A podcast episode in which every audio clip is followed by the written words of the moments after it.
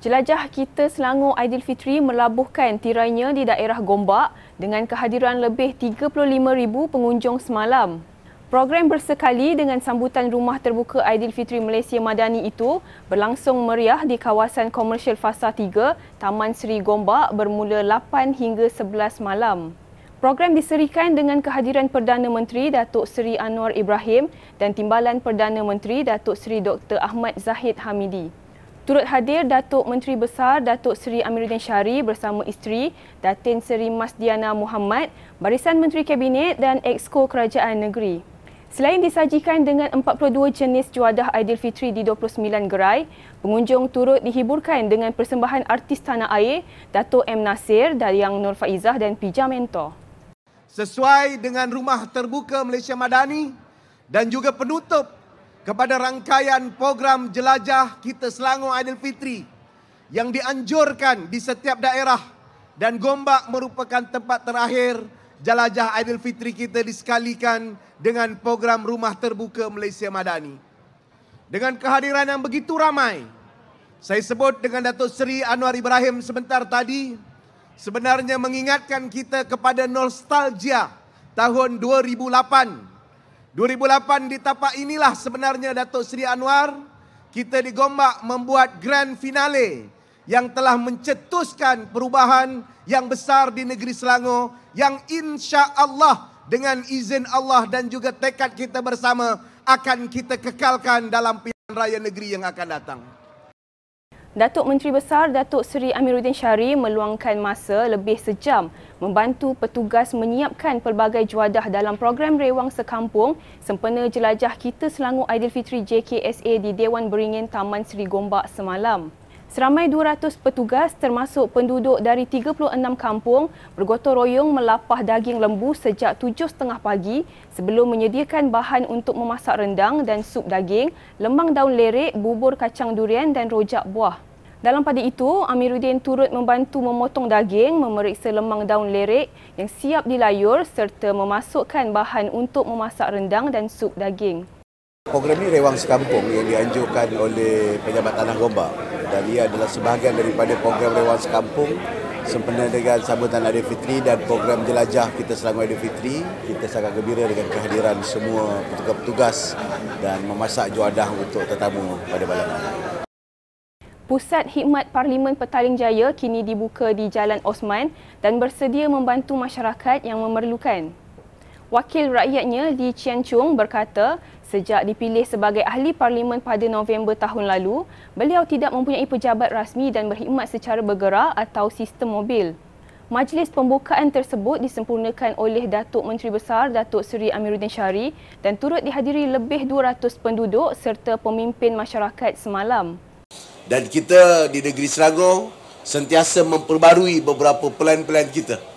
Sebagai contoh, dalam bulan 8 tahun lalu kita telah membentangkan apa yang kita panggil sebagai Selangor Plan 1 ataupun rancangan Selangor pertama.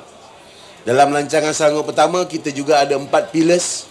Salah satu pillars kita itu adalah sustainability ataupun kelestarian. Uh, pusat pusat ini adalah uh, pusat khidmat yang untuk rakyat.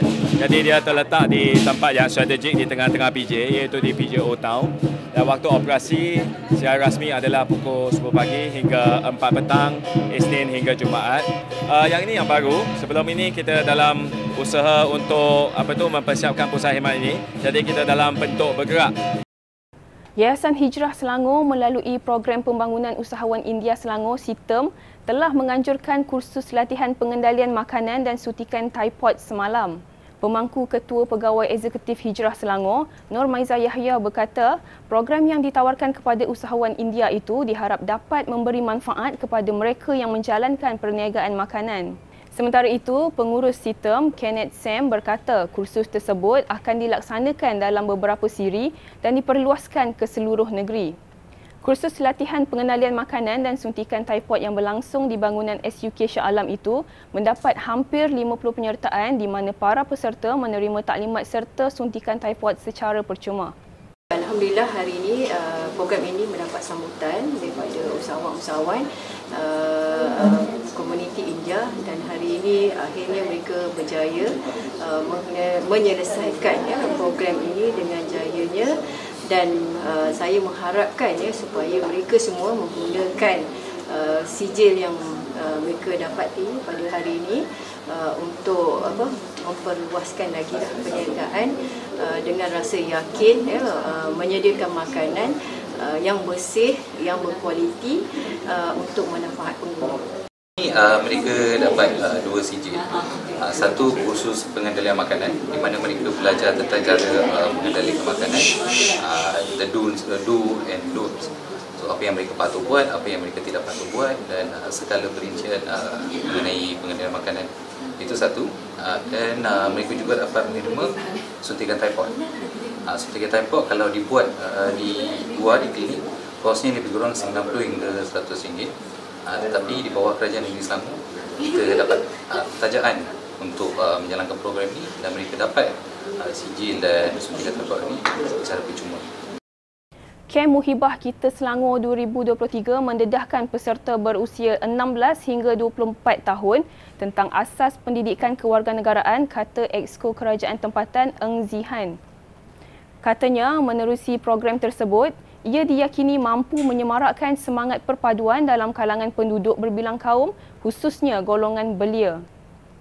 Jelasnya lagi, program sama turut melibatkan pelajar sekolah dan universiti bagi memastikan rakyat segenap peringkat menerima dan menghormati realiti kepelbagaian, perbezaan dan kemajmukan. Beliau berkata demikian ketika ditemui pada majlis penutup program terbabit di Universiti Islam Selangor semalam. Kem Muhibah 2023 diadakan selama tiga hari bermula Jumaat lalu membabitkan 70 pelajar sekolah dan institusi pengajian tinggi IPT antaranya Universiti Selangor Unisel, Universiti Malaya UM dan Kolej Dar Al-Hikmah Bangi. Uh, bagi saya program perpaduan yang program yang memupuk semangat perpaduan ini merupakan satu program yang sangat penting bagi Malaysia kerana seperti tadi kepelbagaian agama, kepelbagaian bangsa, kepelbagaian budaya tu bukan merupakan satu perbezaan. Ia merupakan satu keunikan dan kekayaan kepada negara kita. Dan saya baru balik daripada Panel City World Forum. Salah satu topik yang dibincangkan adalah perpaduan dan tanpa diskriminasi yang tu adalah satu topik yang penting di mana semua negara antarabangsa ni sedang uh, dalam uh, perbincangan. Jadi uh, saya uh, amat mengharapkan program uh, semangat uh, perpaduan ni dapat um, uh, uh, dianjurkan oleh agensi-agensi lain dan ataupun persatuan-persatuan lain supaya kita dapat mewujudkan satu masyarakat majpok yang bersatu padu. Kerajaan Perpaduan yang dibentuk sejak enam bulan bermula November lalu tidak menerima sebarang laporan penyelewengan dilakukan barisan kabinet, kata Perdana Menteri Datuk Seri Anwar Ibrahim. Jelasnya, Kerajaan Perpaduan dan pasukan pimpinan bertekad untuk menghentikan kerosakan amalan yang runtuh nilai dan menyebabkan negara rugi akibat penyalahgunaan kuasa. Tambah Perdana Menteri, kuasa dan kekayaan hazanah negara harus digunakan untuk membangun semula Malaysia agar muncul sebagai gegasi ekonomi baru. Beliau berkata demikian pada Convention Nasional Kerajaan Perpaduan 2023 di Pusat Dagangan Dunia WTC semalam. Dan saya sekali lagi tekankan hebatnya pimpinan dan jemaah menteri sekarang. Tidak satu laporan setakat ini mengenai kecurangan oleh pimpinan kerajaan perpaduan dalam kegiatan ini. Dan ini sudah rekod dalam sejarah. Kalau orang tanya apa hebatnya kerajaan perpaduan?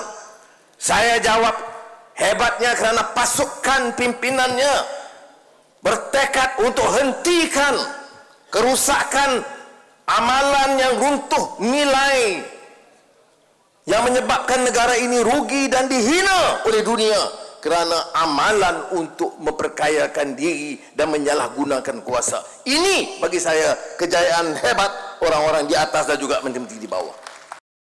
Sekian semasa hari ini, ikuti semua platform media sosial kami dengan carian Media Selangor dan Selangor TV. Bertemu lagi esok.